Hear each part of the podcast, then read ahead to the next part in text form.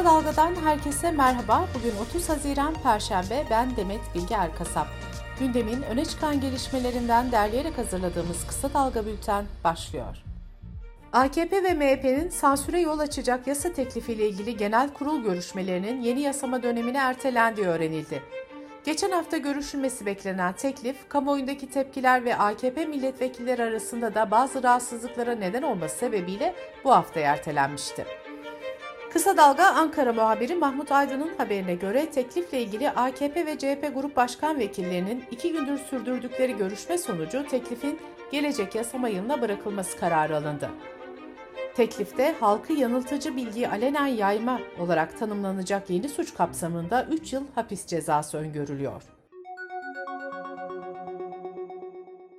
İşçi kesimini temsil eden Türk İş, işveren kesimini temsil eden Türkiye İşveren Sendikaları Konfederasyonu ve Çalışma ve Sosyal Güvenlik Bakanlığı'ndan oluşan Asgari Ücret Tespit Komisyonu 2022'nin ikinci 6 ayında asgari ücrete yapılacak artış için dün toplandı. Komisyon görüşmelerini takip etmek isteyen Gazete Duvar, Halk TV, Tele1, Evrensel Gazetesi, Mezopotamya Ajansı'nın bakanlığa girişine izin verilmedi. Bakanlık yetkilileri İletişim Başkanlığı tarafından verilen turkuaz basın kartları olmadığı gerekçesiyle gazetecilerin içeriye alınmadığını söyledi. Basın meslek örgütleri bu uygulamaya tepki gösterdi.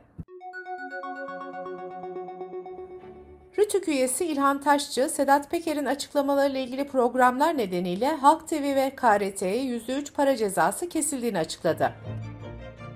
İlhan Taşçı'nın açıklamasına göre Rütük bu cezaları Sedat Peker'in açıklamalarının değerlendirildiği programlarda İçişleri Bakanı Süleyman Soylu'nun eleştiri sınırı ötesinde küçük düşürüldüğü gerekçesine dayandırdı. Oy çokluğuyla alınan kararlara İlhan Taşçı ve Okan Konuralp karşı oy kullandı. Türkiye Büyük Millet Meclisi Genel Kurulu'nda ek bütçe görüşmeleri devam ederken Cumhurbaşkanı Erdoğan'ın maaş zammına ilişkin düzenleme de gündeme geldi. Cumhurbaşkanı maaşına zam düzenlemesini öngören madde AKP milletvekillerinin verdiği önergeyle teklif metninden çıkarıldı.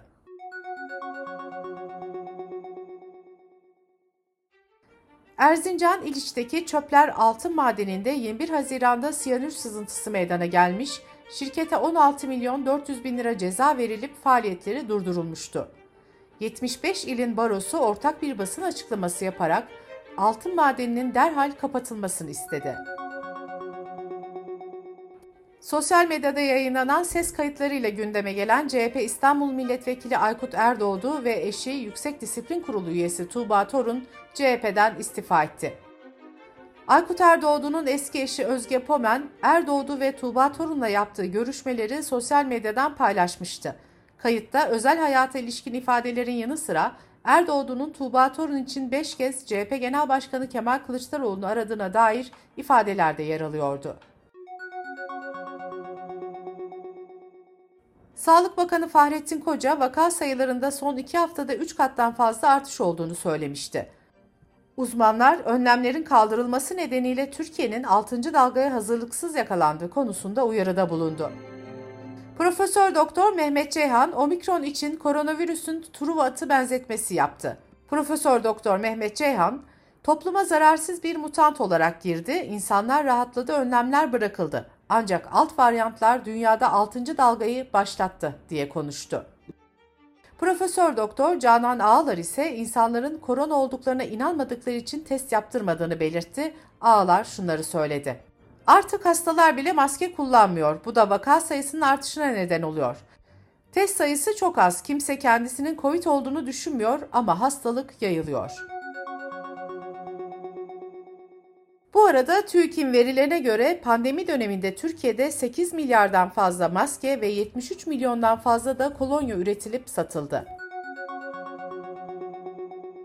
Milli Eğitim Bakanı Mahmut Özer, 20 bin öğretmen atama sürecine ilişkin takvimin yayımlandığını bildirerek ön başvuruların 18-26 Temmuz tarihinde, atamaların ise 1 Eylül'de yapılacağını açıkladı. Sırada ekonomi haberleri var.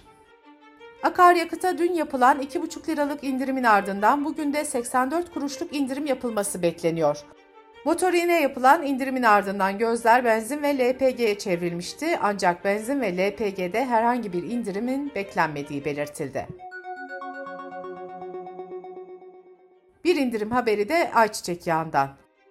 Uluslararası piyasada ham ayçiçek yağının tonu 2150 bin dolara yükseldikten sonra son dönemde talep yetersizliğinden dolayı fiyatlarda hızlı bir düşüş yaşandı. 20 günde uluslararası pazarda ham ayçiçek yağı %30 düşüşle 1500 dolara kadar geriledi. Bu gerilemenin %15 indirim olarak rafada yansıması bekleniyor. Türkiye İstatistik Kurumu 2022 Haziran ayına ilişkin ekonomik güven endeksini açıkladı. Buna göre tüketici ve üreticilerin genel ekonomik duruma ilişkin değerlendirme, beklenti ve eğilimlerini özetleyen ekonomik güven endeksi Mayıs ayında 96.7 iken Haziran ayında %3.3 oranında azalarak 93.6 oldu. Kadın istihdamında OECD ülkeleri arasında son sırada yer alan Türkiye'de kamu sektöründe istihdam edilen kadın işçilerin oranı Mayıs 2022 verilerine göre %18'e düştü. 2020'de bu oran %29'du. Dış politika ve dünyadan gelişmelerle kısa dalga bültene devam ediyoruz. İsveç ve Finlandiya'nın NATO üyeliği talebine Türkiye terör gerekçesiyle sert tepki göstermiş ve veto edeceğini açıklamıştı. Türkiye'nin veto kararıyla başlayan krizin ardından önceki gün dörtlü zirve düzenlendi. Zirveye Cumhurbaşkanı Erdoğan, Finlandiya Cumhurbaşkanı Niinistö, İsveç Başbakanı Anderson ve NATO Genel Sekreteri Stoltenberg katıldı. Zirvenin ardından üç ülke arasında memorandum imzalandı. Türkiye'nin Finlandiya ve İsveç'in NATO üyeliğini desteklemeyi kabul ettiği duyuruldu. NATO Genel Sekreteri Stoltenberg, İsveç ve Finlandiya'nın Türkiye'nin endişelerini gidereceğini söyledi. Buna göre iki ülke PYD, YPG ve FETÖ'ye destek sağlamayacak. Türkiye'de milli güvenliklerine yönelik tüm tehditlere karşı Finlandiya ve İsveç'e tam destek verecek. Memorandumda iki ülkenin örgütlerin faaliyetlerini engelleyecekleri maddesi de yer aldı. Bu gelişmenin ardından önce NATO'dan bu iki ülkeye üyelik için resmi davet gidecek. Bunun ardından da NATO üyesi 30 ülkenin ulusal meclislerinin üyelikleri onaylaması gerekiyor. İspanya'nın başkenti Madrid'deki NATO zirvesinin ikinci gününde gazetecilere konuşan Stoltenberg, zirvede İsveç ve Finlandiya'ya üyelik davetinde bulunmak için karar alacağız. Bu daha önceden görülmemiş derecede hızlı, dedi. Fransız haber ajansı AFP'ye konuşan Finlandiya Cumhurbaşkanı ise memorandumda iade edilecek kişilerin isimlerinin listelenmediğini söyledi. Finlandiya Cumhurbaşkanı Niinisto, metinde terörle bağlantılı iade ilkelerinin ele alındığını ve bireylerin isimlerinin bulunmadığını belirtti. İsveç Başbakanı Anderson ise memorandumdan çok iyi bir anlaşma diye söz ederek NATO ittifakının daha da güçlü hale geleceğini belirtti. Adalet Bakanı Bekir Bozdağ ise Finlandiya'da 6 PKK, 6 FETÖ üyesi, İsveç'te de 10 FETÖ ve 11 PKK'nın dosyalarının beklediğini, mutabakattan sonra bunların iadesi konusunun yeniden yazılacağını ve hatırlatacağını söyledi. Almanya Başbakanı Scholz ise Türkiye ile varılan uzlaşmanın ardından İsveç ve Finlandiya'ya NATO üyeliği yolu açılmasını memnuniyetle karşıladıklarını belirtti. Rusya Dışişleri Bakan Yardımcısı ise İsveç ve Finlandiya'nın NATO'ya katılma planlarına olumsuz baktıklarını vurguladı. Dörtlü zirve dış basında da geniş yer buldu. İngiliz Ekonomist dergisi Madrid'deki NATO zirvesinde Türkiye'nin veto tehdidini kaldırmasıyla sonuçlanan anlaşmayı Erdoğan'ın zaferi olarak yorumladı. İngiliz Financial Times gazetesi ise İsveç ve Finlandiya'nın PYD'ye desteği kesmeyi vaat etmesinin Türkiye'de seçim yatırım olarak kullanılacağı yorumunu yaptı. Amerika Birleşik Devletleri Rusya'nın Ukrayna'daki işgalini gerekçe göstererek Avrupa'daki askeri varlığını arttırmayı sürdürüyor. ABD Başkanı Joe Biden, İspanya'nın başkenti Madrid'deki NATO Liderler Zirvesi'nde yaptığı konuşmada NATO'nun Avrupa'daki güçlerine kara, hava, deniz takviyesinde bulunacaklarını söyledi. İsrail Ulusal Güvenlik Konseyi İstanbul'a yönelik seyahat uyarısının risk düzeyini en yüksek seviyeden ikinci en yüksek seviyeye indirdi. Ancak Ulusal Güvenlik Konseyi İstanbul'daki İsraillere yönelik suikast planı yaptığını öne sürdüğü İran'ın motivasyonunun hala yüksek olduğu uyarısında bulundu. İngiltere Başbakanı Boris Johnson, Rusya lideri Putin'in kadın olması durumunda Ukrayna'yı işgal etmeyeceğini savundu.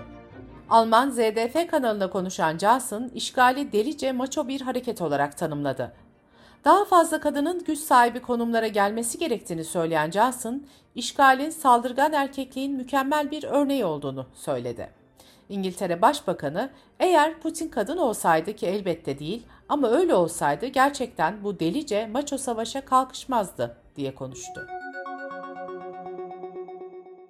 Amerika'da 6 Ocak 2021'deki kongre baskını sırasında yaşananlara ilişkin ifade veren eski bir Beyaz Saray çalışanı Donald Trump'ın destekçilerini kongreye yönlendirirken üzerlerinde silah taşıdıklarını bildiğini söyledi. Airbnb, platform üzerinden kiralanan evlerde parti ve etkinliklere yönelik getirilmiş geçici yasa kalıcı hale getirdi. Bu uygulama ilk olarak pandemi döneminde Ağustos 2020'de halk sağlığını korumak için geçici olarak başlatılmıştı. Amerika merkezli şirket bu kuralın zaman içinde bir halk sağlığı önlemi olmanın ötesine geçtiğini, ev sahipleri ve komşularının bundan çok memnun kaldığını açıkladı. Son yılların en ciddi kuraklık krizlerinden biriyle karşı karşıya bulunan İtalya'da su tasarrufu için alınan önlemler kuaförlere kadar uzandı. Ülkenin kuzeyindeki bir kasabada kuaförlerin müşterilerin saçlarını iki kez şampuanlayıp durulaması yasaklandı. Kurala uymayanlara 500 euroya kadar para cezası verilecek. Bültenimizi kısa dalgadan bir öneriyle bitiriyoruz. Netflix, Amazon Prime, Disney Plus ve HBO Max. Hepsi birer küresel dev olan bu şirketlerin Türkiye ilgisinin altında neler yatıyor? Bu kadar büyük yatırımların karşılığını verecek potansiyele sahip bir ülke miyiz? Şenay Aydemir'in bu sorulara yanıt aradığı podcast'ini kısa dalga.net adresimizden ve podcast platformlarından dinleyebilirsiniz. Gözünüz kulağınız bizde olsun. Kısa Dalga Medya.